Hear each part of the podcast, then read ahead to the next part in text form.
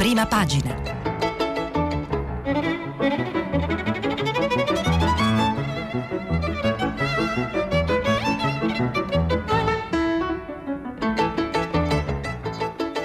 Questa settimana i giornali sono letti e commentati da Sara Menafra, vice direttrice del quotidiano online Open.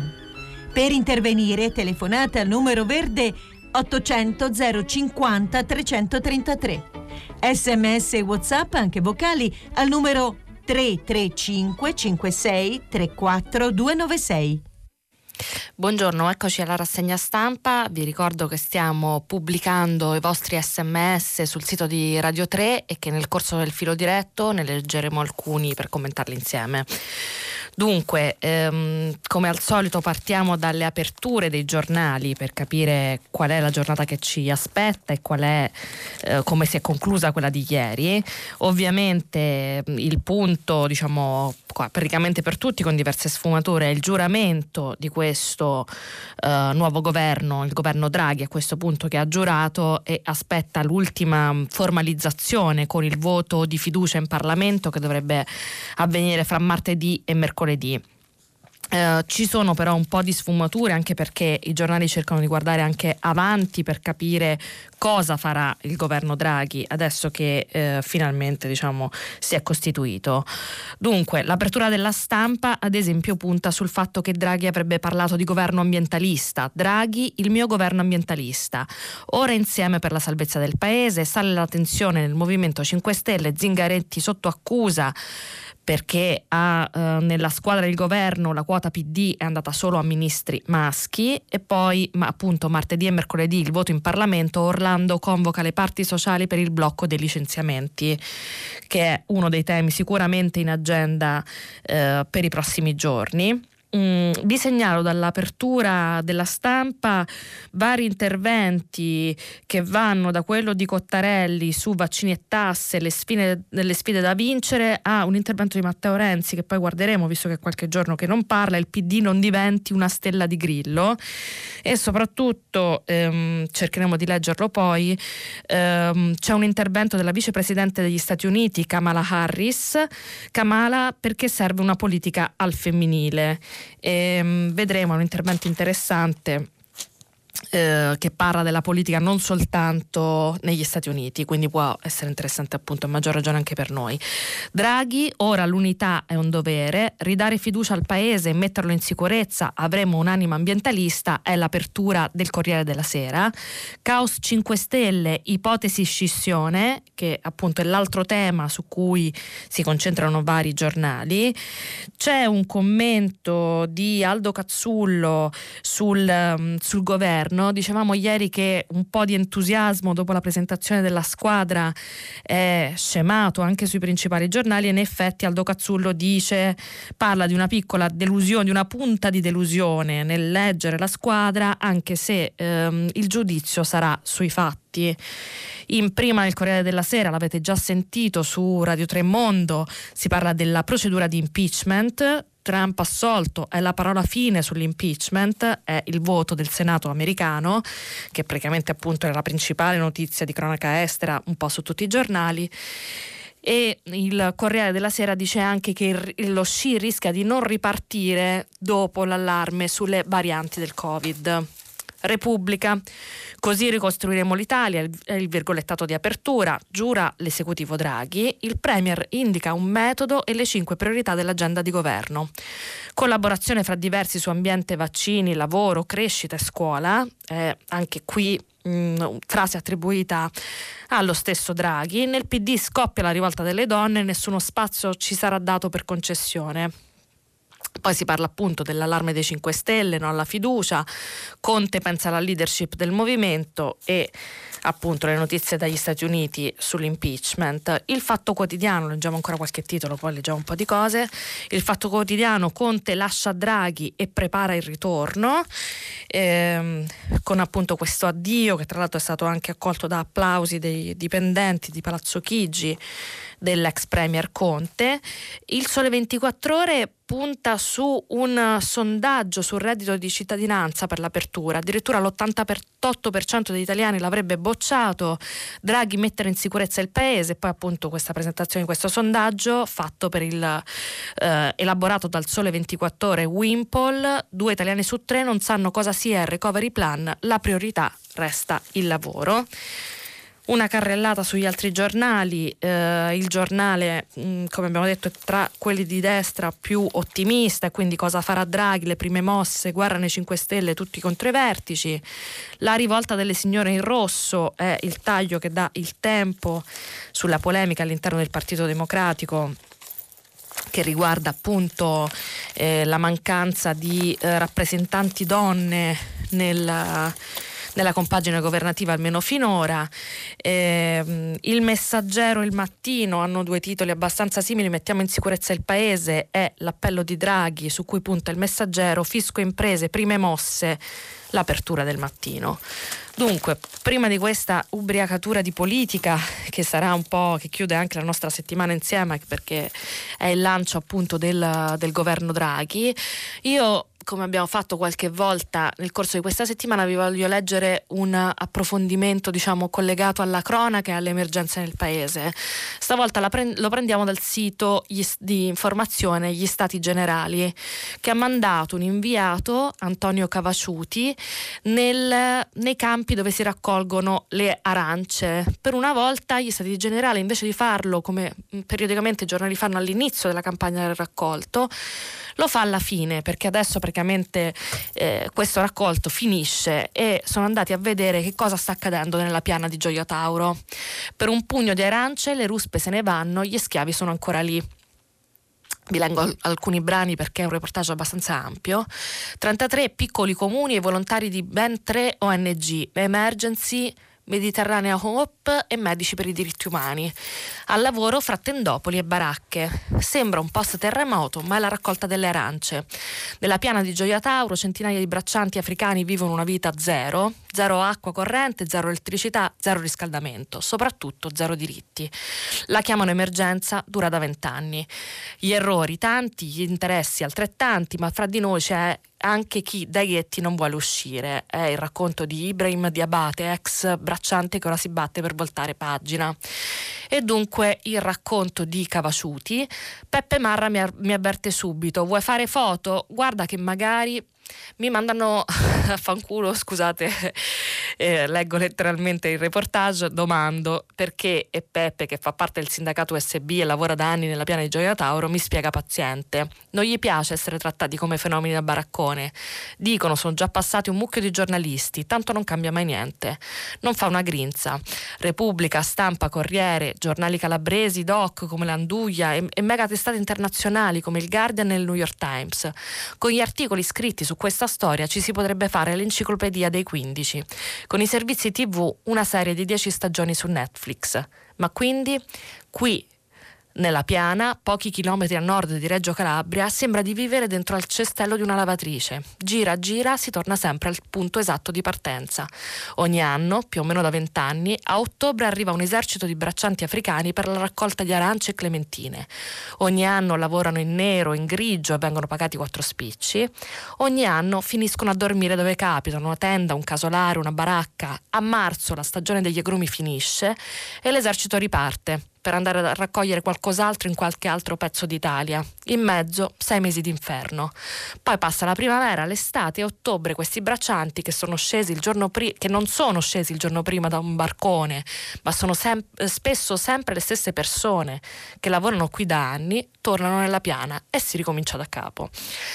Il racconto ci dice che ci sono questi container ehm, costruiti all'epoca del ministro Maroni, 11 anni fa in uno dei comuni più grossi, Rosarno, i braccianti eh, protestarono in massa quando due di loro vennero presi a fucilate con pallini ad aria compressa, era il gennaio 2010, per tre giorni si scatenò una rabbia accumulata per anni, cassonetti, autodistrutte, case danneggiate a colpi di spranghe e bastoni. I rosarnesi reagirono e cominciarono a menare le mani pure loro. La polizia ci mise tre giorni a riportare in qualche modo la calma il ministro appunto era Ara Maroni, la prefettura allestì un campo di container che doveva essere un alloggio più dignitoso, una soluzione temporanea che 11 anni dopo è ancora là, saldamente al suo posto. Ci stanno forse 300-400 persone, adesso qui è tutto autogestito direttamente da chi ci vive, e racconta appunto sempre di questo sindacalista Peppe Marra racconta, che racconta appunto di andarci piano con le foto. E dunque appunto mentre tra le tante emergenze di, diciamo, legate anche a fatti di cronaca che abbiamo raccontato in questi giorni c'è anche quella della raccolta delle arance, dell'agricoltura che ancora si basa moltissimo su questo tipo di, di lavoro e come dire ehm, questa settimana molto dedicata alla politica ho cercato di punteggiarla anche con qualche fatto diciamo, che ci riportasse anche la quotidianità della vita nel nostro paese. Ora però appunto Vediamo anche qual è, qual è, il programma di questo nuovo governo, che cosa intende fare e come sarà ricostruita l'Italia come titola Repubblica. Proprio da qui vi prendo le cinque emergenze che il Premier ha. Eh, ha esposto a questo punto alla vera e propria squadra di, governa, di governo perché ieri c'è stato il primo Consiglio dei Ministri. E racconta Tommaso Ciriaco stagio- nel salone di Palazzo Chigi c'è silenzio. Il retrogusto aspro di chi sta mettendo le cose in chiaro. L'unità qui non è un'opzione ma un dovere. Mario Draghi ha appena giurato al Quirinale con la sua squadra. E adesso attorno al tavolo tondo del governo parla per la prima volta da Presidente del Consiglio le braccia di alcuni ministri restano incrociate, la prossemica come scudo contro la soggezione dell'ex numero uno della BCE. Fusione a freddo di tecnici e politici. Ecco la sfida, racconta Repubblica. E dunque, eh, Draghi avrebbe detto detto ai suoi ministri dimenticate le casacche, lo so che vi sto chiedendo un sacrificio, premette, e so anche che ci sono sensibilità diverse, che alcuni fra voi hanno storie alternative, che ci sono politici e tecnici. Noi dobbiamo, non dobbiamo permettere che questa diversità sia un limite, ma per farlo ognuno deve rinunciare a qualcosa per occuparci dell'interesse nazionale. E dunque il Premier avrebbe parlato di cinque emergenze, quella sanitaria, sociale, economica, scolastica e quella ambientale. In queste cinque parole c'è tutto il nostro lavoro. Non declina i dettagli programmatici per rispetto del Parlamento, a cui andrà a chiedere la fiducia la prossima settimana, ma lascia indizi lungo il cammino. Sarà un governo ambientalista, innanzitutto.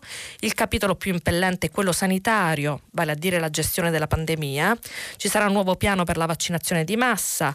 Promette il massimo sforzo, farà il possibile per accelerare. In realtà, dice Repubblica, politica. I numeri del commissario Arcuri al momento collocano l'Italia in alto nella classifica dell'immunizzazione, ma Draghi vuole di più perché giura è l'unica strada per far ripartire l'economia.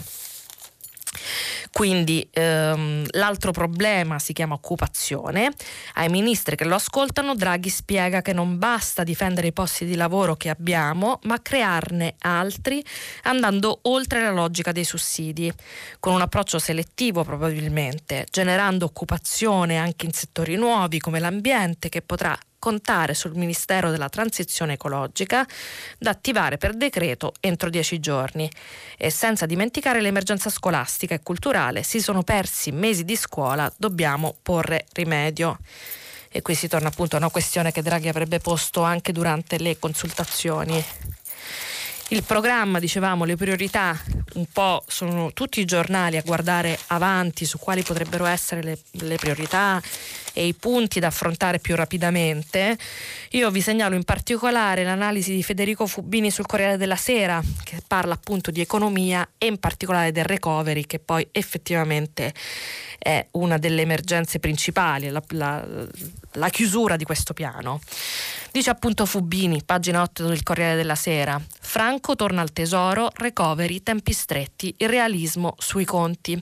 Sei settimane di tempo per presentare le proposte a Bruxelles. E dunque, a volte certi eventi diventano simbolici, al di là delle intenzioni dei protagonisti. Il primo atto del primo Consiglio dei Ministri, presieduto da Mario Draghi, ieri è stata la nomina come sottosegretario a Palazzo Chigi di Roberto Garofoli. L'alto funzionario, che era così inviso a Giuseppe Conte durante il governo giallo-verde che preferì lasciare il posto di capo di gabinetto dell'allora ministro dell'economia Giovanni Tria.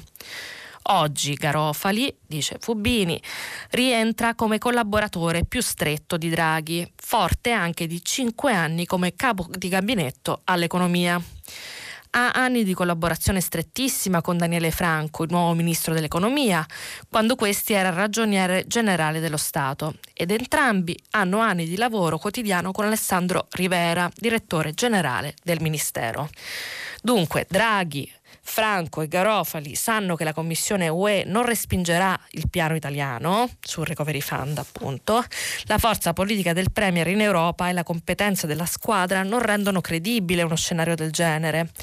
Sei settimane è il termine, però non sono molte per un progetto che sfrutti al meglio ogni singolo euro dei 209 miliardi concessi all'Italia con Next Generation EU.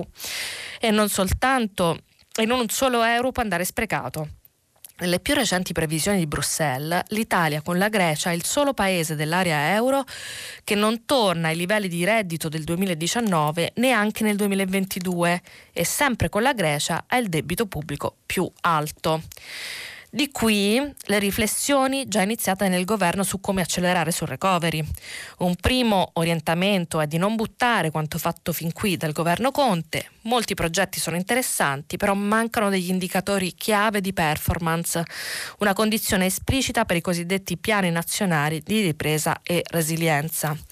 E dunque, ci spiega ancora il Corriere della Sera, non è detto che tutto ciò che era nei vecchi piani resterà nei nuovi che ha parlato con Daniele Franco e vari altri ministri di recente, quindi prima che fossero chiamati da Draghi, ha notato in particolare perplessità sui bonus immobiliari.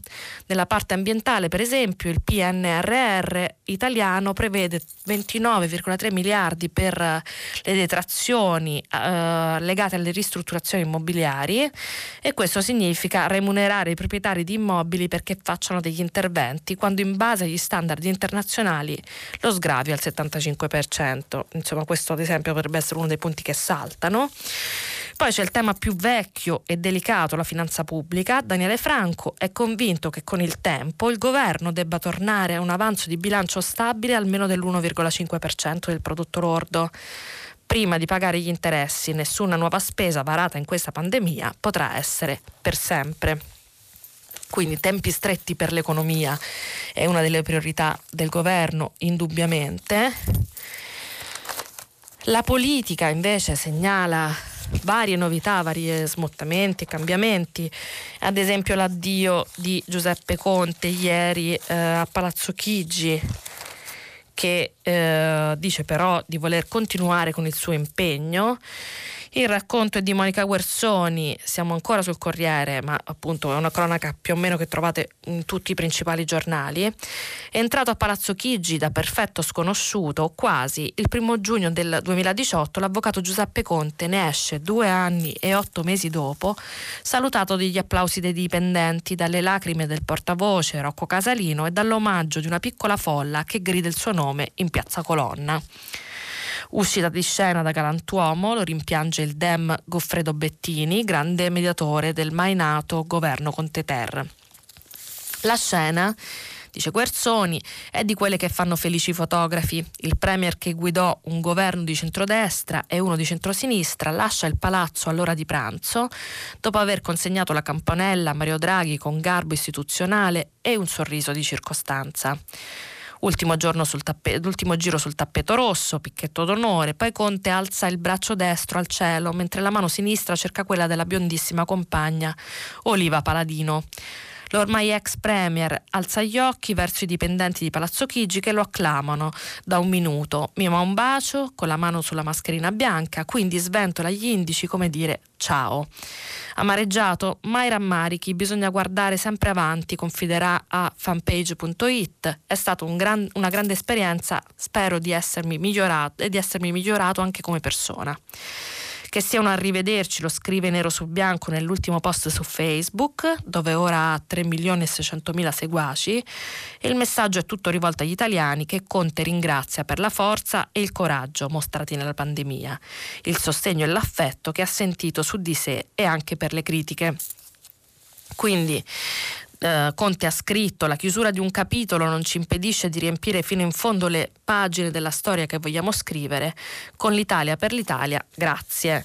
Dunque eh, un modo anche un po' per rilanciare il proprio ruolo politico e eh, qui eh, sarà importante in particolare cosa dirà il Movimento 5 Stelle. Dice ancora il Corriere, il futuro politico di Conte è tutto da scrivere. Luigi Di Maio si è ripreso il Ministero degli Esteri che sembrava destinato al premier uscente e appena rientrato alla Farnesina rende al rivale l'onore delle armi, senso delle istituzioni, attaccamento al paese, responsabilità, una persona straordinaria. Quindi Di Maio sembrerebbe aprire un ruolo importante per Conte, mentre Vito Crimi che pure lo loda con profonda e sincera riconoscenza, non sembra convinto, preziosa risorsa della Repubblica, avrebbe commentato. Quindi cambiamenti nei 5 Stelle, l'addio di Conte sono sicuramente uno dei punti che segneranno anche le, le prossime settimane. E tra i protagonisti di questi giorni c'è sicuramente Matteo Renzi che ha scritto un commento sulla stampa eh, cercando anche di inquadrare le sue mosse di questi giorni. E quindi ve ne voglio leggere qualche brano, è un intervento insomma a tutta pagina, molto ampio, in cui in particolare attacca la linea del Partito Democratico e quindi forse aprendo anche all'idea che il suo dialogo con alcune correnti del PD sia destinato a riprendere, ora lo vedremo in futuro.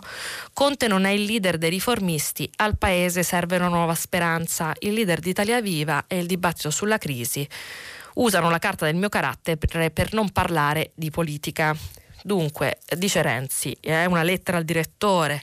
Caro direttore, il suo giornale mi ha coinvolto in un bel dibattito grazie all'articolo del professor Recalcati perché difendo Matteo Renzi, cui ha replicato con accenti molto critici Sergio Staino e sono stati pubblicati eh, tra la, la, fine della scorsa settimana e l'inizio.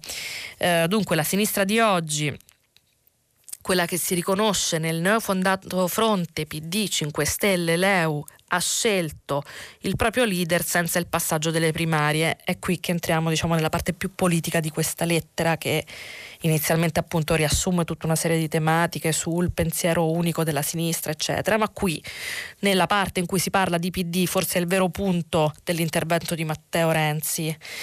Quindi questo Conte incoronato non da una consultazione fra i militanti, ma definendolo il più popolare e trasferendo la legittimazione dai gazebo ai sondaggi. Questa svolta strutturale parte dall'assurdo presupposto per il quale al populismo si risponde con la popolarità, mentre invece per quelli come me al populismo si può rispondere solo con la politica, con la P maiuscola. Poco importa se quel leader, Conte, sia stato il leader che ha firmato i decreti Salvini sull'immigrazione o che ha affermato il sovranismo davanti all'Assemblea generale dell'ONU.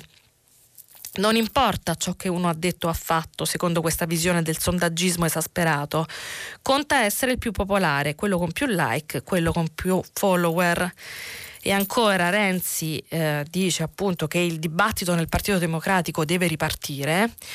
Mi auguro che una volta diradata la nebbia del rancore per una crisi dove il PD ha seguito una strategia talmente sottile da sembrare inesistente in quella comunità, post eh, politica si provi ad assumersi la responsabilità di dare al Paese una nuova speranza, per utilizzare appunto le parole di Recalcati.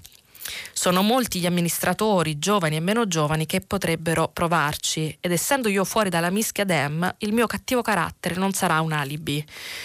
Se invece si salderà in modo definitivo l'alleanza con i 5 Stelle e l'EU e il PD diventerà la sesta stella del grillismo, questo aprirà un'autostrada a chi come Italia Viva ambisce a costruire una casa dei riformisti solida e solidale. Il tempo ci dirà chi ha ragione.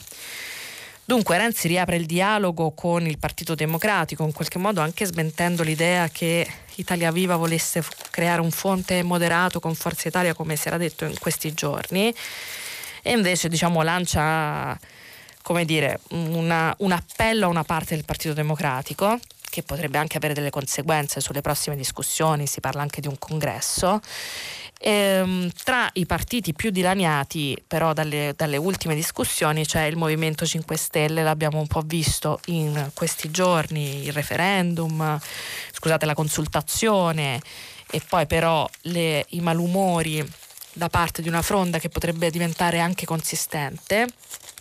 Vi leggo anche su questo un paio di cose perché gli interventi sono tanti. Intanto dalla stampa Movimento 5 Stelle, la ribellione degli anticasta bisogna rivotare.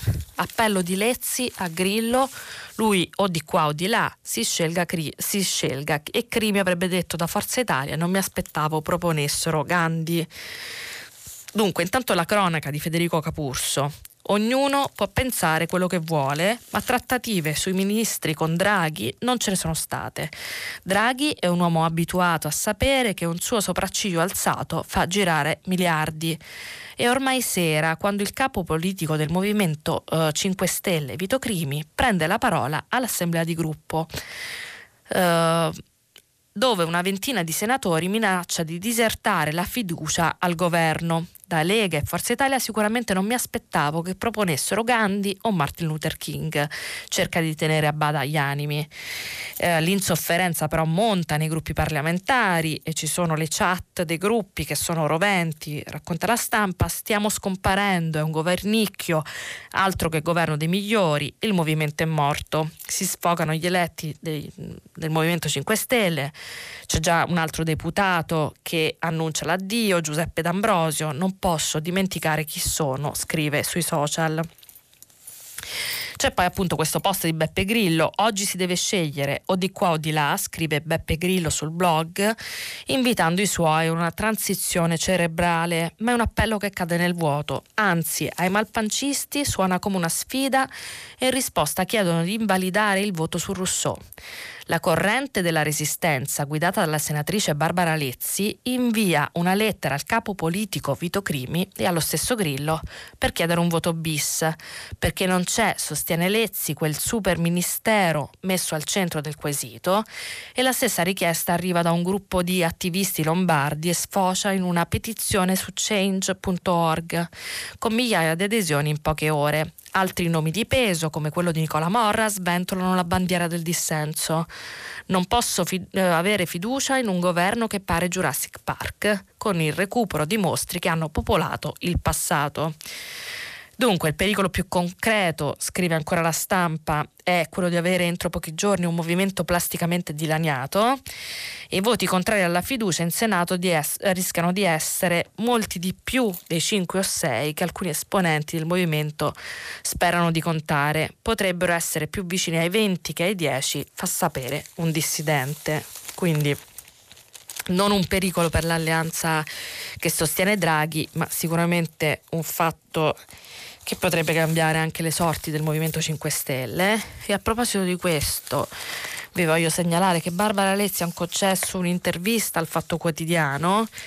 Sarebbe appunto lei una delle, dei leader della, di questa frangia ribelle ne parla con Luca De Carolis eh, sul Fatto Quotidiano. La nuova battaglia parte dal super ministero promos- promesso su Rousseau che nei fatti non ci sarebbe, ma poi si arriva al nodo, cioè che il, gover- cioè il governo, quello che ha in pancia tutto ciò che il Movimento 5 Stelle combatteva. Abbiamo ceduto a un governo indigeribile con la Lega e Renzi, quelli che ci hanno tra- tradito. Ma la cosa peggiore è Forza Italia, guidata da un condannato in via definitiva, scandisce la senatrice Lezzi. E dunque, eh, appunto, come abbiamo visto, mh, mm, la senatrice contesta la previsione del quesito posta nelle consultazioni dell'11 febbraio che non trova riscontro nel governo. Non c'è il superministero che avrebbe dovuto prevedere la fusione fra sviluppo economico e ambiente e quindi il voto dovrebbe essere ripetuto. Se non sarà così, voterò no alla fiducia, giura Lezzi. Il Ministero della Transizione Ecologica c'è, perché negarlo? gli chiede Luca De Carolis. E lei appunto dice non, non è ciò che aveva promesso Grillo nel suo post sul blog. Eh, Mm, le chiedono ancora, appunto, lei contesta molto questa, questa votazione, eh, le chiedono se Grillo invocava per il nuovo Dicastero una persona di altro profilo scientifico e di visione. Hanno nominato Cingolani, risponde Lezzi, che era la Leopolda di Renzi e non mi risulta che Grillo vi abbia mai partecipato. De Carolis le chiede il nome a Draghi lo ha fatto proprio Grillo e lei risponde me ne rendo conto Oggi il garante ha pubblicato un post in cui esorta si deve scegliere o di qua o di là. Rispondeva a lei e agli altri firmatari che hanno chiesto appunto un nuovo voto e Lezzi risponde non lo so, la mia riconoscenza nei confronti di Beppe resta, resta intatta, ma stento a credere che in futuro si possa scrivere con Brunetta a, eh, o Gelmini, diciamo il nuovo programma di governo, oppure con il leghista Garavaglia che da viceministro al MEF nel primo governo Conte aveva un approccio classista nei confronti dei più deboli e del Sud. La rottura dunque non si ferma e vedremo quanto, a cosa porterà nei prossimi giorni. Di dibattiti nei partiti eh, ce ne sono però tanti ancora. Io vi segnalo il Partito Democratico appunto su questa eh, discussione che riguarda, riguarda la delegazione delle, delle, donne che non sarebbe stata appunto presentata eh, praticamente nella, nella compagine di governo, anzi non è stata presentata, sono tutti ministri uomini, questo ha portato, quelli segnalati al PD, questo ha portato a una discussione ehm, abbastanza accesa, eh, vi leggo alcuni brani del pezzo di Giovanna Vitale su Repubblica, una ferita che brucia e non solo alle donne del PD, ascoltando la lista dei ministri è stato Zingaretti per primo a rendersi conto che a sinistra erano tutti maschi. Lasciato al buio da Draghi, il segretario Dem sperava che al netto delle manovre dei suoi capi corrente la richiesta di rispettare il valore della differenza di genere avanzato in direzione avrebbe trovato orecchie più attente e invece lo spettacolo offerto al paese di una destra che premia le donne, eh, due su tre di Forza Italia, una su tre la Lega e un centrosinistra che le mortifica, quattro uomini su quattro, lei inclusa, è stata devastante. Una valanga rosa si è staccata dal Nazareno obbligando Zingaretti alla contromossa. Se sui sottosegretari il Premier darà libertà ai partiti, lui indicherà solo donne.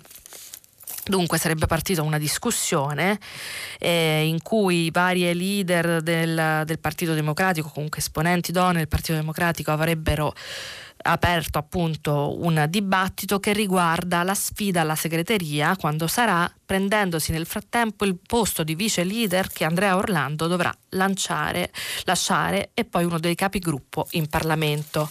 Quindi una rivolta nel Partito Democratico su questo tema.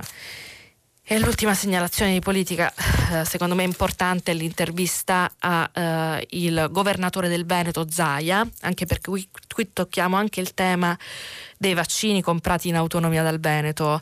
Eh, anche qui vi leggo solo alcune domande che gli fa Carmelo Lopapa. Governatore Luca Zaia, le piace il governo Draghi? Zaia dice penso che alla prova dei fatti, abbandonato il tema del voto anticipato per tutta una serie di considerazioni, non ultime l'emergenza sanitaria e il fatto che molte forze eh, sarebbero scomparse in caso di elezioni, si possa dire che non c'erano alternative.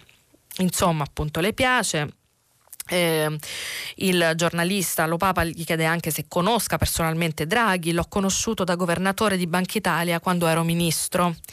Adesso però si troverà un campo da gioco diverso rispetto a quello al quale era abituato. C'è tutta un'architettura istituzionale complessa, lo vedremo all'opera sui dossier che sono l'emergenza sanitaria e il recovery.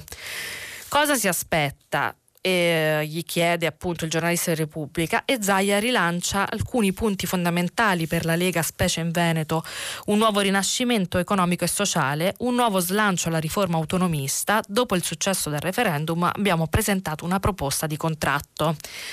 Questa non è una priorità al momento, replica lo Papa. L'autonomia non è un'ossessione di Zaia, è un tema che interessa i cittadini veneti, lombardi, emiliano-romagnoli e molti altri. Superata l'emergenza tornerà ad essere una priorità. Altro tema, il piano vaccinale e l'acquisto da parte del Veneto in autonomia dei vaccini, lei ha proposto l'acquisto di massicce dosi da destinare ai veneti, ma gliel'hanno impedito. Non sarebbe sicuro, vuole insistere e Zaia risponde: Sia chiaro, non, dei, non siamo degli attaccabrighe, facciamo tutto nella legalità. Che l'acquisto avvenga fuori dai confini europei e che il prodotto sia pericoloso è tutto da dimostrare. Non posso accettare che si dica che è un'operazione immorale, lo dicano a casa loro nessuno ha mai pensato di andare a comprare quelle dosi al mercato nero. Siamo stati contattati da degli intermediari, spiega più avanti Zaia, che propongono contratti. Verrebbe da dire, ma vi interessa far polemica sul Veneto o la salute dei cittadini? Perché qualcuno non si preoccupa di verificare se sia possibile acquistare anche a livello nazionale quelle dosi integrando le scorte evidentemente insufficienti?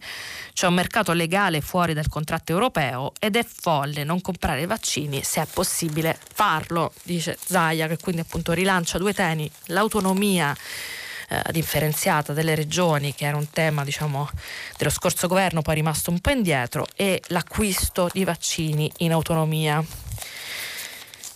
Ci sono fatti anche di cronaca, come dire, collegata all'economia ehm, che riguardano questi temi. Eh, il tempo ha una notizia sui farmaci illegali anti-Covid per cure fai da te.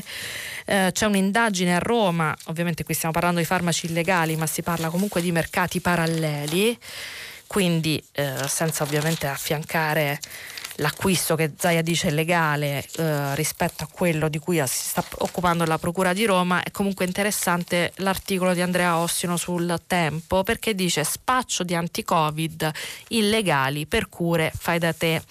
L'indagine del NAS sul preparato denominato Lianhua Qingwen Yongyang, scusate è un titolo cinese non autorizzato dall'AIFA. Dunque, anche qui il reportage è ampio, ma guardiamo qualcosina di che cosa ha scoperto il tempo e che cosa avrebbero scoperto i NAS. Alle 5 del pomeriggio del 9 aprile scorso una lancia Y viene fermata dalla, dalle parti di Porta Maggiore a Roma. Nel portabagagli gli agenti del, del primo gruppo Trevi della polizia locale trovano 200 confezioni di un medicinale orientale non commercializzato in Italia. L'autista è un cittadino cinese di 37 anni, un imprenditore con azienda in via Casilina che si occupa di commercio all'ingrosso di vari prodotti di consumo non alimentare. Nella sua giacca vengono ritrovate 3.000 euro in contanti e l'indagato e gli inquirenti ancora non lo sanno, ma quello è il preciso momento in cui nasce un'inchiesta che attraversa l'ambasciata cinese della capitale, prende in esame gli aiuti inviati da Pechino in Italia per contrastare il Covid e permette ai carabinieri del NAS di entrare nel mondo del commercio illegale dei medicinali che arrivano da tutto il mondo. L'indagine eh, del 15294 del 2020 si focalizza inizialmente su questo oh, farmaco Lianhuan Qingwen Yongyang, lo stesso farmaco che il 37enne cinese trasportava all'interno del proprio veicolo e che eh, sostiene il procuratore, il sostituto procuratore Antonella Nespola, ehm, è privo della prescritta autorizzazione dell'AIFA. Dunque parte un'indagine ampia, la distribuzione del medicinale secondo una prima ricostruzione rientra nel piano di assistenza che l'ambasciata cinese offre ai propri connazionali, ma la procura vuole vederci chiaro, le domande sono parecchie, una su tutte, perché l'uomo fermato il 9 aprile oltre ai farmaci custodiva 3.000 euro in contanti?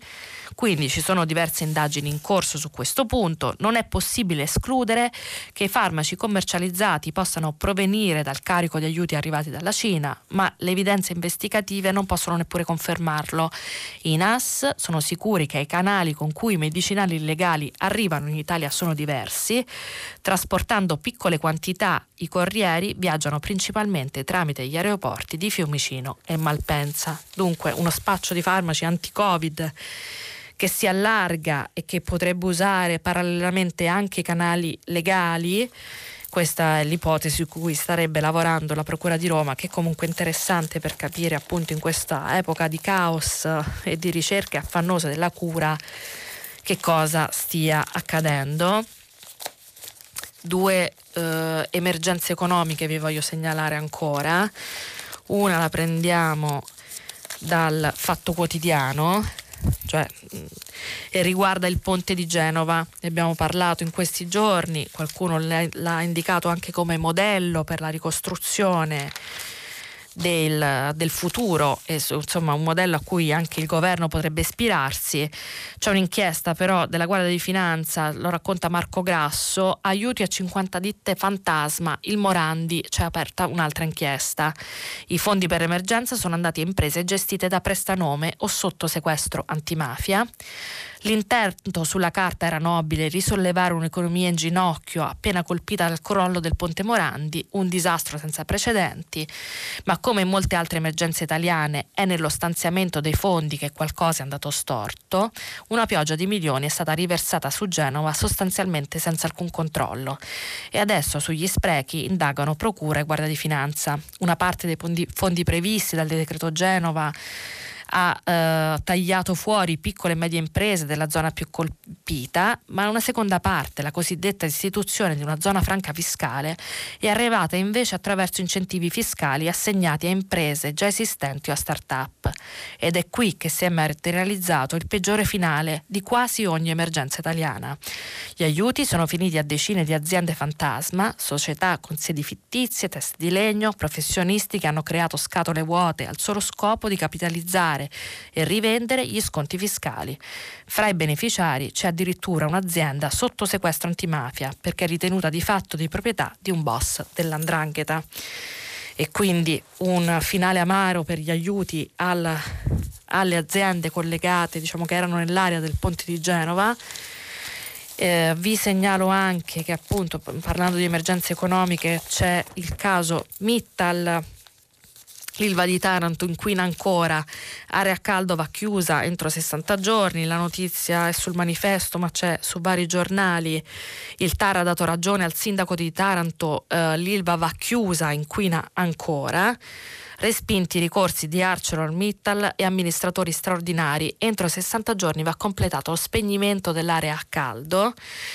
Eh, il racconto di Gianmario Leone dice che il TAR di Lecce ha respinto i ricorsi presentati dall'azienda contro l'ordinanza sindacale conta- eh, contingentabile ed urgente del sindaco di Taranto e quindi eh, il sindaco preoccupato dal rischio sanitario derivante dalla produzione dello stabilimento siderurgico ha ordinato di chiudere C'erano stati dei ricorsi ma sono stati appunto respinti, l'azienda inquina ancora e questa sarà un'altra emergenza economica di cui il governo eh, ormai eh, nominato, a cui manca solo la fiducia, dovrà occuparsi. Io mi ritaglio gli ultimissimi minuti per leggere questo intervento di Kamala Harris di cui vi avevo parlato, perché a proposito di politica femminile, insomma, c'è una vicepresidente negli Stati Uniti che parla del rilancio diciamo, dell'economia del suo paese e non solo. E dunque, dice Kamala Harris, è tempo di fare una politica per le donne. Nel settembre scorso scrive, eh, l'articolo è stato pubblicato sul Washington Post e eh, appunto la stampa lo, ripre- lo riprende. Eh, Kamala Harris dice nel settembre scorso ho avuto occasione di parlare con alcuni addetti alla cucina di un'assemblea cittadina. Tra loro c'era eh, M. Rocha che prima lavorava per un albergo della strip di Las Vegas. A marzo, quando è arrivata la pandemia, è stata mandata a casa come altre persone che lavoravano nel turismo e nel settore ricettivo.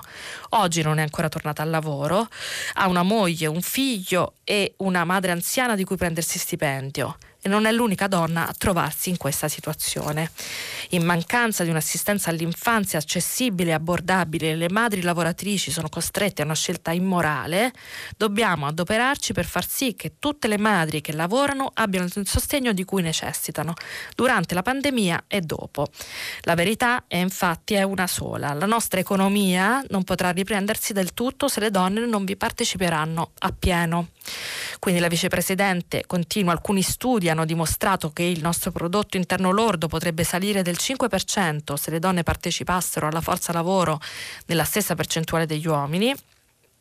Eh, quando leviamo le donne e leviamo le famiglie, leviamo le comunità le società in, e la società intera ne trae beneficio, ciò vale per gli Stati Uniti come per il resto del mondo e dunque eh, conclude la, la vicepresidente eh, questa è una battaglia che intende portare avanti anche durante il suo mandato. I membri della Camera e del Senato stanno lavorando all'approvazione di una legge, non, non esercitiamo pressioni, ma vogliamo che lo facciano presto. Rocia e altre, altre delle figure che lei ha incontrato contano su di noi, è tempo di mettersi al lavoro per riportare appunto le donne al lavoro.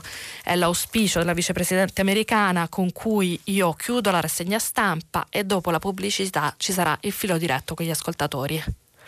Sara Menafra, vice direttrice del quotidiano online Open, ha terminato la lettura dei giornali di oggi. Per intervenire chiamate il numero verde 800 050 333. Sms e WhatsApp anche vocali al numero 335 56 34 296. Si apre adesso il filo diretto di prima pagina per intervenire e porre domande a Sara Menafra, vice direttrice del quotidiano online Open. Chiamate il numero verde 800 050 333. Sms WhatsApp, anche vocali, al numero 335 56 34 296. La trasmissione si può ascoltare, riascoltare e scaricare in podcast sul sito di Radio 3 e sull'applicazione Rai Play Radio.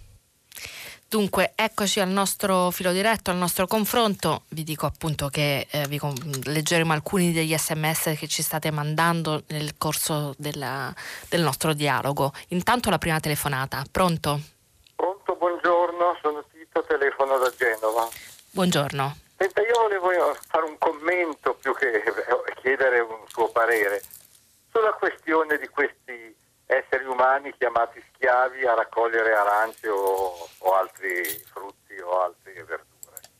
Ma è una cosa di cui io sento parlare da almeno 40 anni, perché io ne ho 80, eh, sono un medico in pensione e mi sono sempre posto il problema di questa povera gente che sì. è trattata peggio delle bestie.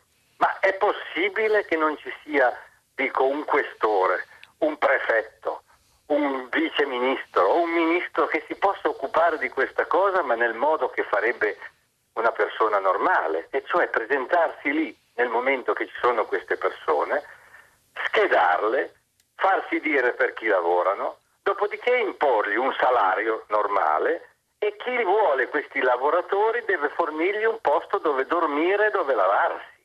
Ma non, non, non dico di dargli l'albergo, ma mi sembra così sì. una cosa normale. Eh. Dico, mettiamo a posto i terremotati a migliaia, a posto, non si può mettere a posto qualche centinaio di persone che raccoglie le arance e le facciamo dormire per terra senza lavarsi, succede di tutto, di, di, dagli stupri in, in, giù. Ma è possibile che non ci sia un, un'autorità che si prenda a carico questa cosa in 40 anni? Ma non è una vergogna. Secondo me sì, Tito, provo, a, eh. provo, a, risponderle almeno su quello che sappiamo dai fatti di cronaca e evidentemente diciamo, c'è un, purtroppo un interesse a lasciare che in qualche modo la situazione resti così com'è. L'impressione, leggendo questi reportage, che come dice lei, ora non so se da 40 anni, ma sicuramente da 20 anni almeno ci sono ca- cose del genere che accadono eh, collegate ai campi, in particolare del sud Italia, soprattutto per quanto riguarda riguarda l'immigrazione illegale eh, o comunque diciamo che vive nell'illegalità perché alcuni di questi appunto sono residenti in, Italia da anni. Prima c'era un problema di raccolta nei campi che riguardava appunto cittadini soprattutto italiani, ma il clima non è cambiato e da questo punto di vista sicuramente c'è una continuità storica per quanto riguarda diciamo, le vicende bracciantili la regolarizzazione lanciata l'estate scorsa dal ministro Bellanova, che tra l'altro, l'ex ministro Bellanova, che tra l'altro ha una storia che viene da queste esperienze, non, non ha portato alla fine dell'emergenza. Ehm, perché nessuno ci mette mani. L'impressione è che non, ci, non, si mettono le mani a questo mercato, soprattutto perché questo mercato, diciamo, fatto così illegalmente e con mh, al di là di qualunque controllo, permette a, eh, diciamo, alle aziende agricole di tenere molto bassi e quindi di tenere competitivi, di essere competitivi sul mercato, cioè le arance che noi compriamo, eh, le clementine, eccetera, tutti i giorni a prezzi abbastanza bassi non potrebbero essere venduti in Italia a prezzo appunto concorrenziale rispetto a quello che arriva dal resto del mondo se non esistesse questo mercato. Eh, questo apre tutta una vicenda che riguarda la competizione sul mercato agricolo, quindi come dire, eh, la difficoltà di mettere sul mercato lo stesso prodotto a prezzi più alti quando c'è una competizione mondiale. Nel, nel, nel, reportage degli stati generali si parla ad esempio dei prezzi che arrivano ormai da tutto il mondo, dal Brasile, da, da paesi insomma, in cui il costo del lavoro è molto molto più basso e quindi in questo, in questo limbo eh, rimane una situazione di illegalità e di sfruttamento molto ampio. Le soluzioni dovrebbero essere davvero drastiche, forse anche quella, non lo so, di sostenere questo mercato in modo che come dire, che possa reggere la concorrenza, di eh, convertirlo.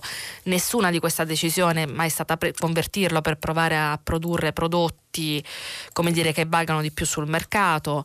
Tutte soluzioni complicate che hanno bisogno non solo del questore, come dice lei, ma anche probabilmente di un intervento economico e di programmazione sul settore agricolo e secondo me ovviamente è una delle priorità di cui bisognerebbe occuparsi pensando al nostro paese, non so se sarà quello che potrà fare il governo in quest'anno, forse l'ambientalismo di cui ha parlato il Premier Draghi ieri nel corso del primo Consiglio dei Ministri dovrebbe essere anche una riflessione sullo sviluppo agricolo, ma qui purtroppo andiamo molto oltre, e vedremo però che cosa succederà, sicuramente è una situazione che non che non è accettabile che nonostante si continui a parlarne appunto periodicamente non dovremmo mai dimenticare. Un'altra telefonata, pronto? Eh, buongiorno, sono Lorenzo, chiamo dalle Dolomiti. Eh, volevo agganciarmi anch'io a questo, a questo tema no? e, comincerei proprio con, con un aspetto semantico. No? Eh, l'ambientalismo di cui anche il Premier, il nuovo Premier, eh, dice di farsi carico, è sinonimo di ecologia?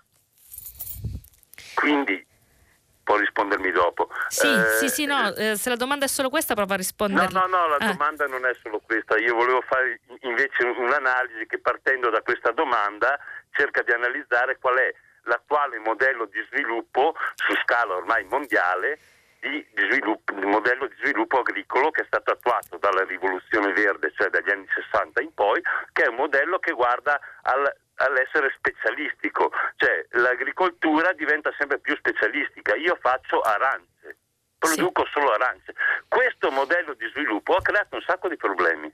Ha fatto diventare l'agricoltura tossica perché la monocultura dopo ha bisogno di prodotti tossici per contrastare le malattie, è dipendente, fortemente dipendente eh, dalle multinazionali del seme, dall'acqua, eh, dalla pesante meccanizzazione e così. Eh, quando noi avremmo potuto benissimo attuare un, un, modello di sviluppo agricolo che tenesse molto più eh, presente l'azienda polifunzionale, in cui ad esempio eh, la zootecnia è inserita come eh, e la sua funzione non è quella tanto di produrre carne o di produrre latte, ma la sua funzione è quella di eh, eh, consumare materiali poveri che vengono dalle zone marginali e trasformarli nel ricco letame. Allora, sì, dunque io provo a rispondere perché appunto lei ha, ha, ha, diciamo, aperto a un fronte diciamo, di riflessione abbastanza ampio e articolato che riguarda lo sviluppo agricolo, tema che in realtà a me personalmente appassiona moltissimo. E, ehm, come dire, eh, la, la, riflessione che lei fa è, eh, diciamo, si inserisce in un dibattito che, su cui appunto molti ormai riflettono non soltanto in Italia ma nel mondo perché riguarda appunto il rapporto fra ambientalismo, sviluppo agricolo e ecologia, quindi ad esempio il cambiamento climatico, la zootecnia collegata al cambiamento climatico, le emissioni della zootecnia sembrano essere una delle principali cause dell'aumento della temperatura nel mondo e in particolare nei paesi dove ci sono mh, forti allevamenti diciamo semi-industrializzati. Quindi come dire il, il tema è davvero complesso e ampio. Io posso dirle ehm, che quello, diciamo, come dire, che l'inserire l'agricoltura in un, in un, ciclo più complesso è sicuramente una delle soluzioni possibili e anche più interessanti. C'è un problema in generale, ma appunto non, purtroppo non possiamo parlarne nel dettaglio qui nel corso del nostro filo diretto, che riguarda ovviamente la produttività e la competizione sul mercato. Eh, cioè per produrre in modo diciamo sinergico, tenendo insieme agricoltura, zootecnia, circolarità della cultura e quindi il no alla, al, alla monocultura, si dovrebbe accettare di essere meno produttivi diciamo, e quindi meno competitivi sui prezzi nella, nella produzione, diciamo, nella messa sul mercato dei prodotti agricoli. È un cambiamento di mentalità che però deve, porta anche delle conseguenze su cosa si mette sul mercato e a che prezzi e quindi diciamo la discussione è molto ampia. Sicuramente dalle politiche agricole, sono d'accordo con lei, passa la vera riflessione o comunque una parte della riflessione sull'ambiente che non riguarda solo le emissioni industriali ma appunto lo sviluppo agricolo e questo è come dire ormai è un dato assodato. Purtroppo appunto non possiamo entrare più di tanto nel merito qui ma sicuramente è una tematica molto interessante e importante. Un'altra telefonata, pronto? Eh, pronto, buongiorno. Mi chiamo Carolina, telefono dalla provincia di Ravenna. Buongiorno. Io, buongiorno. Io volevo porle una domanda per un approfondimento perché ieri eh, guardando anche sui giornali, ascoltando la rassegna stampa, non ho ben trovato delle informazioni rispetto al fatto che quello che è il settore energetico finisca effettivamente sotto il Ministero della Transizione Ecologica. E sì. diciamo mh, questa domanda, eh, quindi questo quesito, ah, mi apre una riflessione su un tema più ampio, e cioè sul tema della politica energetica del nostro Paese, che a mio avviso è stato condotto in questi ultimi anni diciamo in maniera, um, come dire, non esattamente razionale, nel senso che sono state eh, deliberate decisioni che, a mio avviso, sono, come dire, attingono più al tema del pregiudizio e alla cattura di un consenso eh, coinvolgendo questioni che toccano la pancia della gente. In che senso? Mm, penso per esempio a quello che è stato il tentativo di presentare un emendamento nella recente approvazione della legge di stabilità che vietava la ulteriore eh, diciamo, concessione di concessioni minerarie in Italia come se un tema così importante potesse essere liquidato presentando nottetempo un emendamento. Ecco, cioè la, l'approfondimento sì. che le chiedevo era su questo discorso, cioè da un lato è anche un auspicio, cioè che eh, questo tema, la transizione energetica, venga affrontata in maniera seria e competente e non in, con questa modalità che sinceramente a mio avviso ha provocato dei danni. Io provengo dal settore industriale Ravennate che era appunto un settore basato eh, su questo, sulla produzione diciamo soprattutto del gas naturale e che in questi ultimi anni ovviamente è stato devastato e eh, qualcuno secondo me però deve dare anche delle risposte perché diciamo eh, dobbiamo rinunciare anche a produrre delle risorse che comunque ancora avremmo, tipo il gas naturale e che è indicato come un'energia di transizione in moltissimi documenti che parlano diciamo, degli, dello sviluppo energetico futuro. Dunque Carolina, grazie per la domanda. Eh, anche qui appunto tocchiamo diciamo, un'idea di sviluppo del futuro. Ehm, per quanto riguarda la nascita di questo Ministero della Transizione Ecologica con anche la delega all'energia, ehm, dunque come è stato spiegato, c'è, c'è soltanto un passaggio tecnico, io non credo che sia sparita la delega, semplicemente il Ministero non esiste al momento e serve un decreto per costituirlo e dargli le competenze. Quindi è una cosa che avverrà, almeno avrebbe detto Draghi in questi giorni, nelle prossime settimane, ma non è stata cancellata dall'agenda di governo. Infatti la discussione che i 5 Stelle continuano a fare riguarda il fatto che non si sia accorpato non l'energia, ma l'intero eh, sviluppo all'ambiente, eh, ma l'energia dovrebbe essere fra le competenze del ministro Cingolani, eh, visto però che è una new entry questo ministero serve un decreto specifico, questo per rispondere alla sua domanda diciamo, più puntuale. In generale sicuramente eh, diciamo, quando il Premier dice che sarà un governo ambientalista e che questo sarà uno dei ministeri principali, mh, mm, come dire, dovrebbe mh, mm, portare con sé questo annuncio, la conseguenza che tutta la riflessione sul settore energetico italiano sarà dunque prioritaria per il nuovo governo.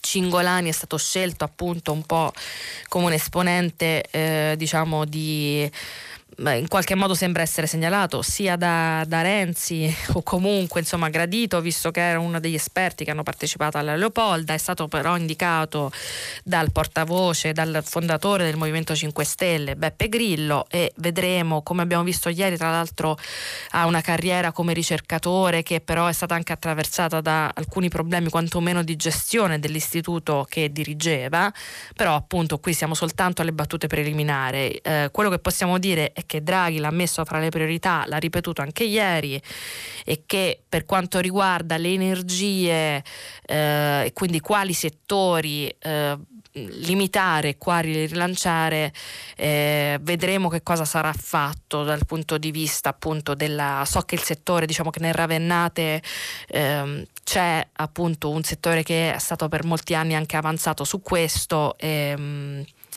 bisognerà vedere che cosa faranno dal punto di vista della produzione industriale di, di questo tipo di energia, eh, che in realtà anche diciamo, è un tipo di energia che non è eh, fossile pura, ma che eh, comunque è stata anche in parte contestata dagli ambientalisti per, eh, dire, per i materiali di scarto che produce, però appunto anche qui come dire, come riorganizzarla, eventualmente ammodernarla in modo che abbia meno scarti, diciamo, possibili e meno impatto sull'ambiente, è tutto un tema che vedremo se il governo affronterà. Un'altra telefonata, pronto? Buongiorno Massimo da Trento. Buongiorno. Io vorrei segnalare un articolo pubblicato in giorni recenti su qualenergia.it dal titolo La transizione energetica ha bisogno di ingegneri elettrici ma non si trovano.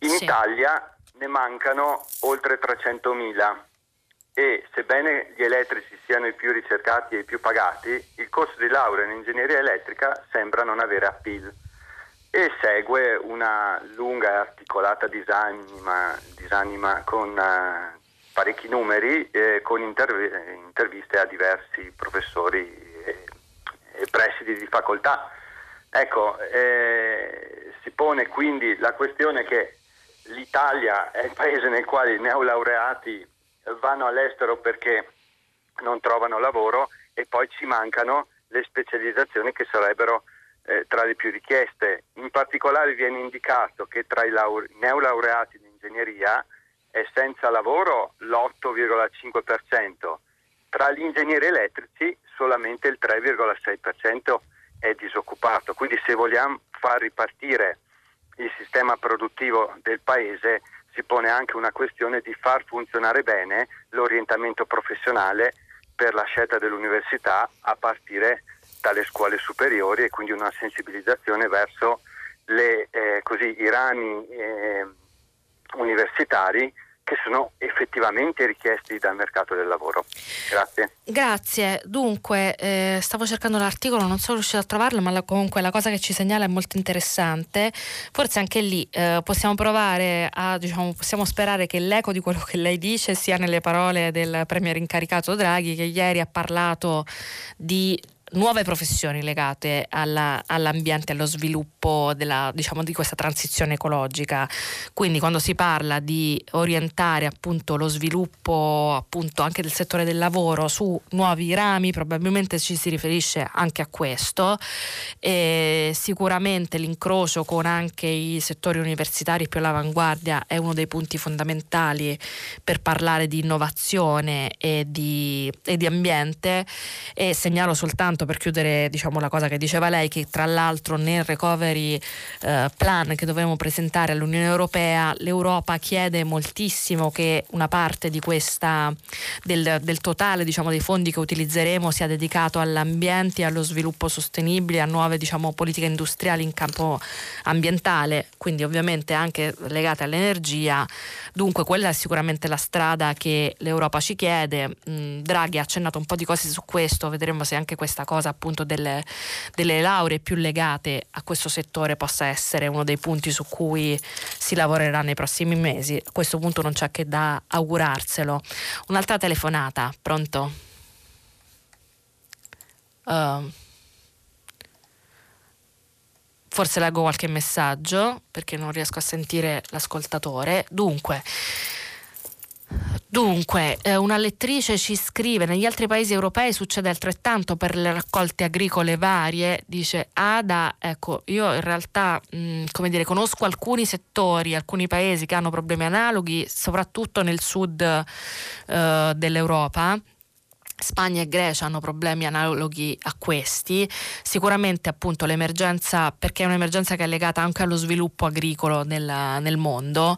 Vi segnalo ad esempio che c'era sulle pagine degli esteri di alcuni giornali una cosa che riguarda la raccolta del cioccolato nel, in America Latina, dove ci sono mh, diciamo, c'è una situazione abbastanza caotica e quindi ci, ci, segnala come in realtà l'agricoltura di oggi sia, eh, scusate il cioccolato e il cacao ovviamente, ehm, come la situazione sia da allarme non soltanto per le nostre arance ma per altri, ma per altri tipi di prodotti agricoli, ehm, ci sia il problema un po' un problema analogo e quindi ha da ragione, c'è una situazione di difficoltà un po' ovunque, ecco qua l'articolo per dire sul fatto quotidiano italiano cacao amaro per i forzati dei campi è una cosa che riguarda l'America Latina e una parte dell'Africa, come a dire che appunto l'emergenza diciamo, dello sviluppo agricolo e delle condizioni dei giovani, dei lavoratori riguarda appunto vari paesi.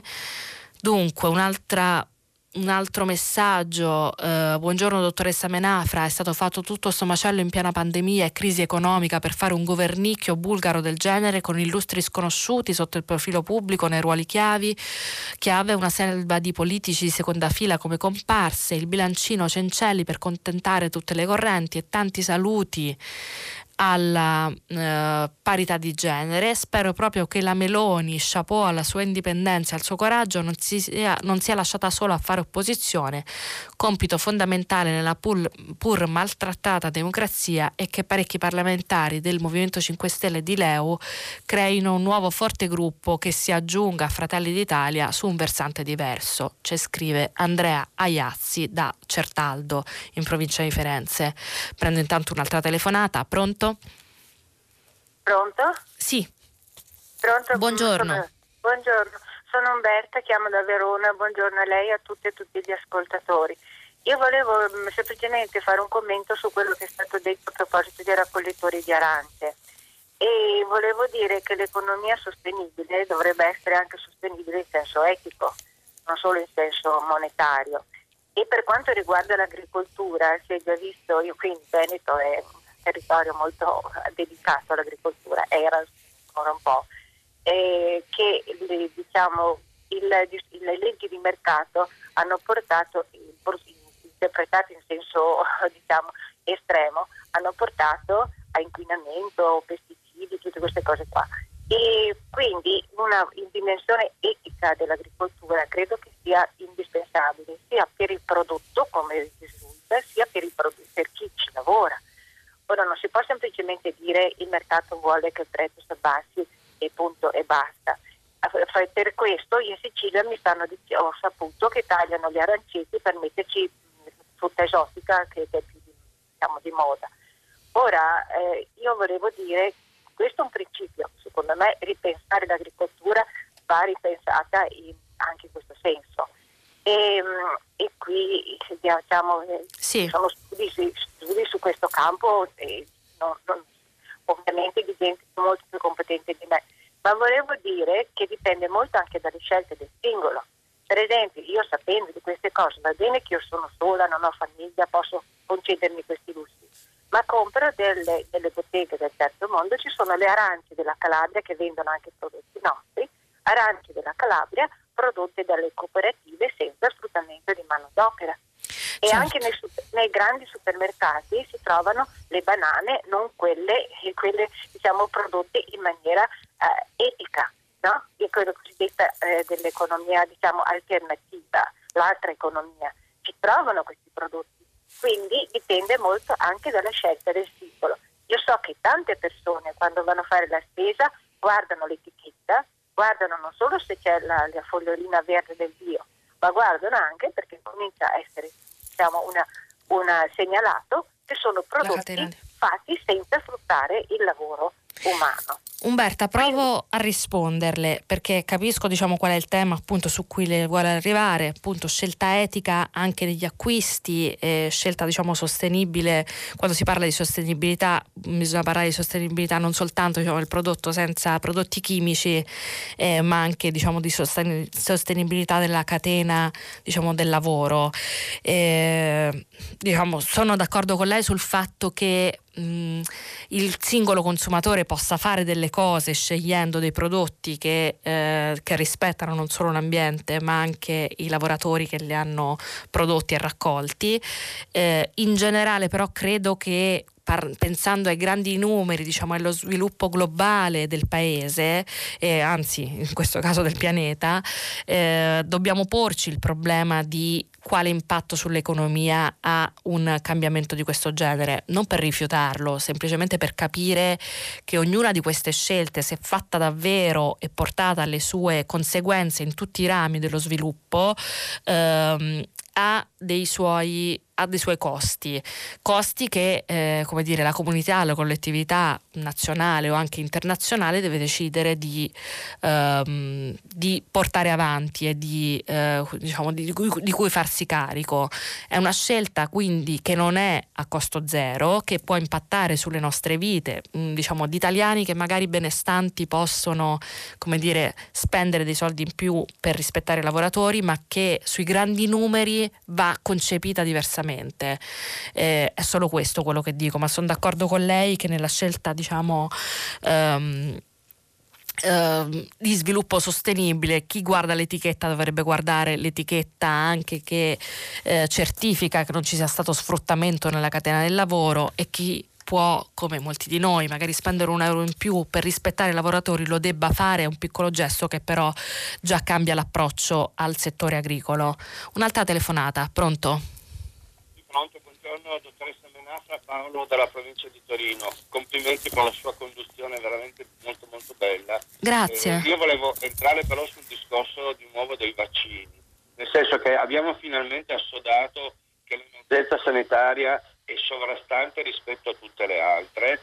Eh, abbiamo fatto attraverso la comunità europea una, un contratto con diverse aziende e ci siamo immediatamente però resi conto che sia la, la, la volume d'acquisto, che la velocità di somministrazione non era adeguata per quanto riguardava un piano vaccinale che è fondamentale per riuscire ad arginare il fenomeno infettivo. Ora, io mi domando come mai tutto l'impalco statale, a cominciare dal commissario governativo, dal momento in cui il presidente Zaia, come Cirio, come quello dell'Emilia Romagna è nelle condizioni di fare degli acquisti legali ovviamente e non su mercati paralleli illeciti di milioni di dosi non sia potuto intervenire immediatamente anche con dei costi decisamente diversi rispetto a quello dei piani di base per consentire e per mettere in campo quello che poteva essere un piano di vaccinazione effettivo, adeguato soprattutto nell'imminenza di un'altra situazione che sta arrivando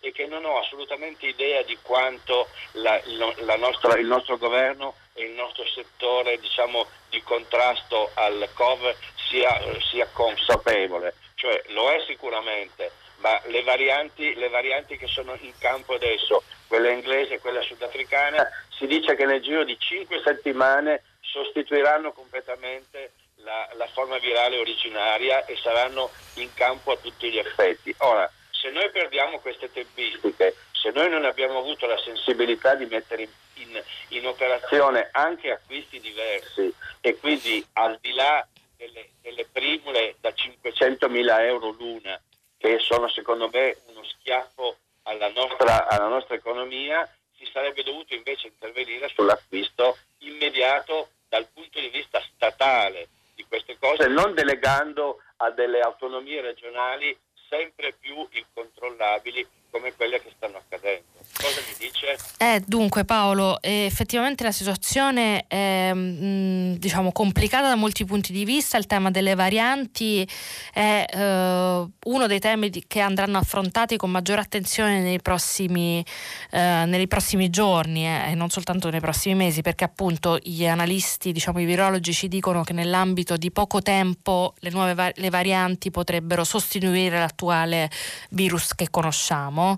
Eh, io diciamo in generale penso che sicuramente ci siano stati degli errori nel piano vaccinale, ad esempio questo progetto delle primule potrebbe essere del tutto accantonato a questo punto, ehm, anche se in generale bisogna anche dire, ammettere che alcune delle cose che abbiamo fatto sono state o errori collettivi, quantomeno a livello di comunità europea, o eh, diciamo, l'impatto di alcuni fenomeni che erano previsti ma che in questi tempi non erano prevedibili del tutto, come l'arrivo delle varianti in tempo così rapido. Eh, per il primo caso, cioè quindi gli acquisti collettivi, c'è stato un problema che ha riguardato l'intera Unione Europea. Noi come altri paesi abbiamo scelto di fare insieme alla comunità europea.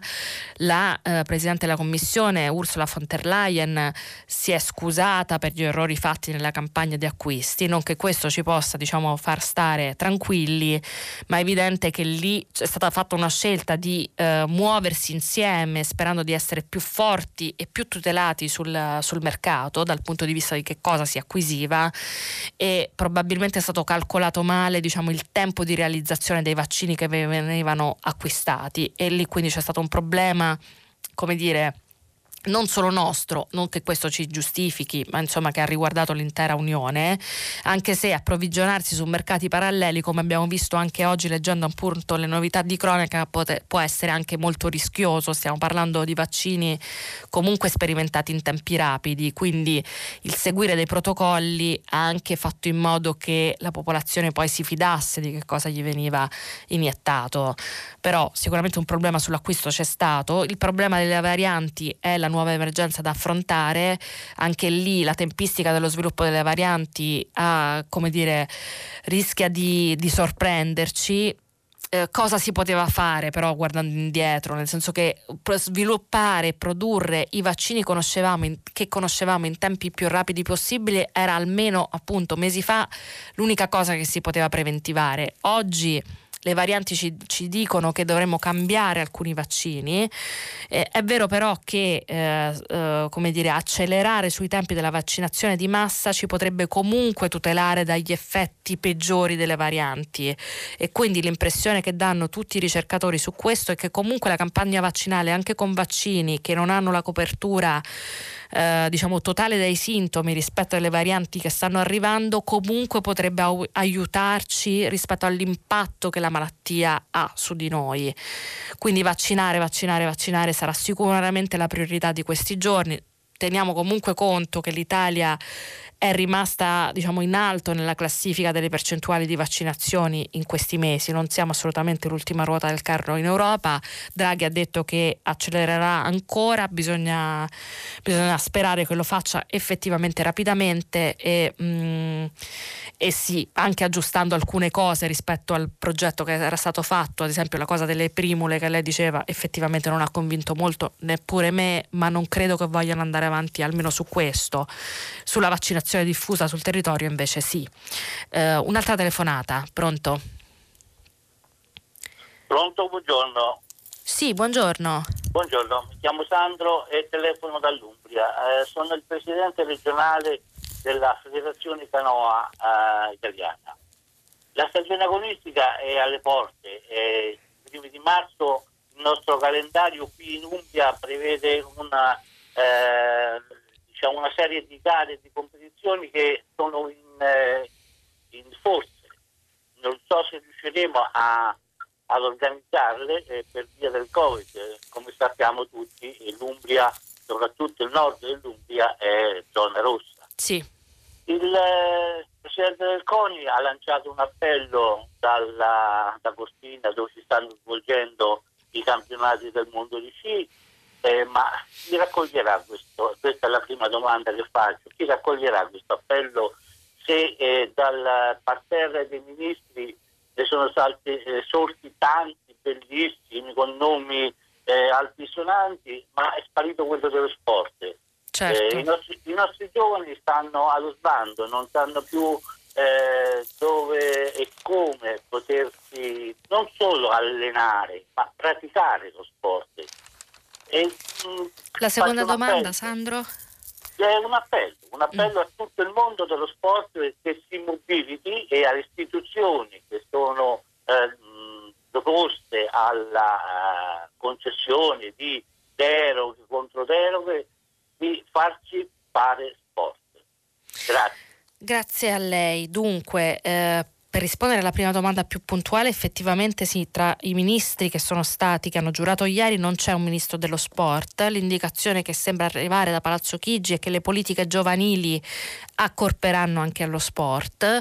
Eh, questo, come dire, speriamo che non corrisponda al, um, a un disinteresse rispetto alle pratiche sportive che sono, diciamo, uh, fondamentali per il nostro paese da tanti punti di vista. Uh, non, non ultimo il benessere, diciamo,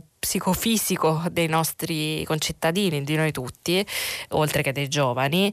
E e quindi dovrebbe rimanere mh, una priorità per qualunque governo eh, anche se non c'è un ministro dedicato. Vedremo se sarà così. Intanto appunto le competizioni eh, nazionali e internazionali vanno avanti appunto dai mondiali di sci a Cortina. Lei, lei par- ci parla di una competizione importante diciamo in programmazione in Umbria nei prossimi mesi come io posso soltanto augurarmi che le cose vadano avanti ovviamente in sicurezza perché la priorità in questo momento è comunque per noi tutti l'emergenza sanitaria.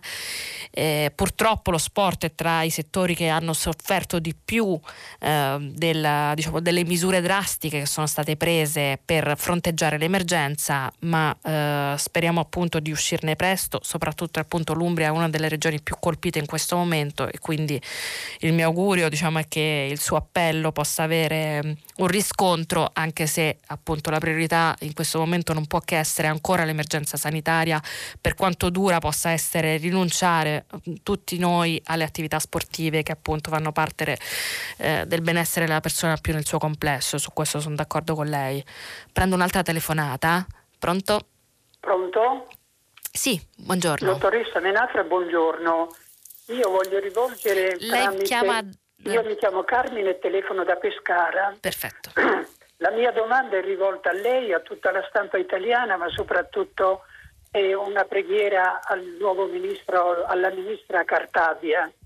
Cioè eh, volevo chiedere a lei appunto eh, di farsi portavoce dei bambini che sono in carcere, ai quali nessuno pensa. Allora l'articolo 27 della Costituzione italiana dice che la responsabilità penale personale non ho capito perché i bambini neonati di pochi anni debbano essere associati alle carceri con le mamme che stanno scontando giustamente una pena. E anni fa la, ci fu approvata una legge fino chiaro che doveva provvedere a sistemare questo orrore, questa vergogna nella patria di Cesare Beccaria e finora non è stato fatto granché, anzi nulla.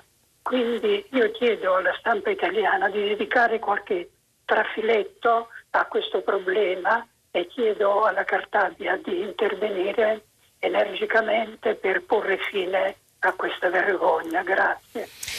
Dunque, grazie per il suo appello che effettivamente intanto rilancio, rilanciamo e che dovrebbe come dire, farci riflettere sui tanti temi che spesso nella quotidianità lasciamo a margine.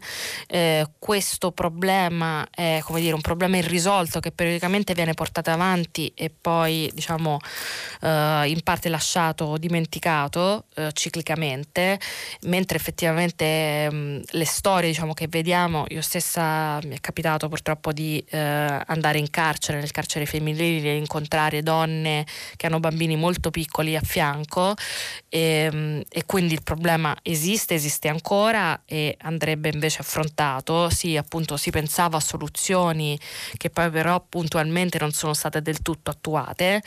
Eh, io mi auguro come lei che la cosa venga affrontata. Bisogna dire che Cartabia, diciamo, per la sua storia anche personale, essendo una persona diciamo, di tradizione anche cattolica, dedica, diciamo, che ha avuto sempre molta attenzione alla famiglia, probabilmente almeno su questo potrebbe essere un profilo più attento al, al tema dei diritti anche dei minori, dei piccoli e piccolissimi che vivono in carcere forse da questo punto di vista effettivamente diciamo mh, se c'è una critica che si può fare al, al, ministro dei 5 Stelle uscente Bonafede era proprio che l'ottica diciamo punitiva eh, strettamente punitiva con cui veniva affrontato il tema del carcere sicuramente non ha fatto in modo che questa fosse una delle priorità. Io mi auguro che invece lo sia da adesso in poi anche perché ognuna di queste storie porta un enorme carico di sofferenza e per di più non aiuta né il il benessere diciamo, del, del, bambino senza colpa che cresce in un contesto così difficile fin dall'inizio e nemmeno appunto la, la madre a eventualmente immaginare un percorso di riabilitazione personale che appunto che vada bene al di là della punizione della, del reato commesso.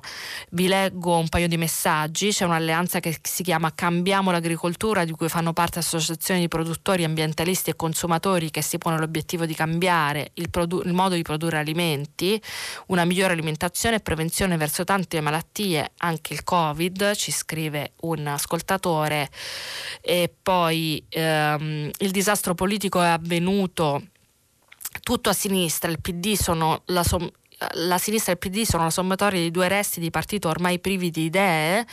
Il Movimento 5 Stelle mi ricorda il famoso raccantino ebraico, volevamo fare un patè di fegato dall'Osdola e siamo finiti per fare un patè di cavallo. Racconto che confesso non conosco, comunque Carlo ci dice c'è un disastro politico in tutta la sinistra. Io a questo punto prendo rapidissimamente un'ultima telefonata. Pronto? Pronto? Sì. Sono Roberto da Ancona. Le chiedo di essere rapido Roberto perché abbiamo Buongiorno, veramente un minuto. Volevo solo fare un intervento sui laureati, in particolare sugli ingegneri elettronici e elettrici che un ascoltatore ha detto mancano in Italia. Sì. In realtà non, io sono ingegnere elettronico, in realtà non mancano molti di laureati in materie scientifiche in Italia non trovano lavoro e vanno all'estero e quindi le parlo per esperienza. Questo è un problema enorme in Italia, non riguarda solo laureati in ingegneria ovviamente, ma riguarda anche i laureati come i medici e tanti altri laureati. In generale chi studia materie scientifiche in Italia ha difficoltà. All'estero viene pagato meglio, molto meglio, ha carriere più veloci e riesce anche a spendere quello che ha studiato e aiutare ovviamente altre società, non quella italiana. Quindi è un assurdo quello che accade in Italia con i laureati in materie scientifiche in particolare, però questo è un argomento sicuramente un po' più vasto. Volevo Roberto, solo dare il mio contributo. grazie. Eh, sicuramente sì, il tema del, dei laureati in materie scientifiche diciamo, è la, l'attenzione allo sviluppo è uno dei tanti elementi diciamo, che devono essere, che sono rimasti indietro in questi anni. Io mm, insomma voglio ringraziare lei e anche gli ascoltatori che anche oggi ci hanno portato diciamo, tanti temi che vanno, eh, diciamo, che si allontanano dal stretto politicismo su cui spesso siamo stati in questi giorni ci raccontano invece la società reale. Da domani prima pagina sarà condotta da Martino Cervo, vice direttore del quotidiano La Verità e vi ricordo che questa notte a partire dall'1.30 potrete riascoltare il filo diretto fra me e voi. Buon ascolto.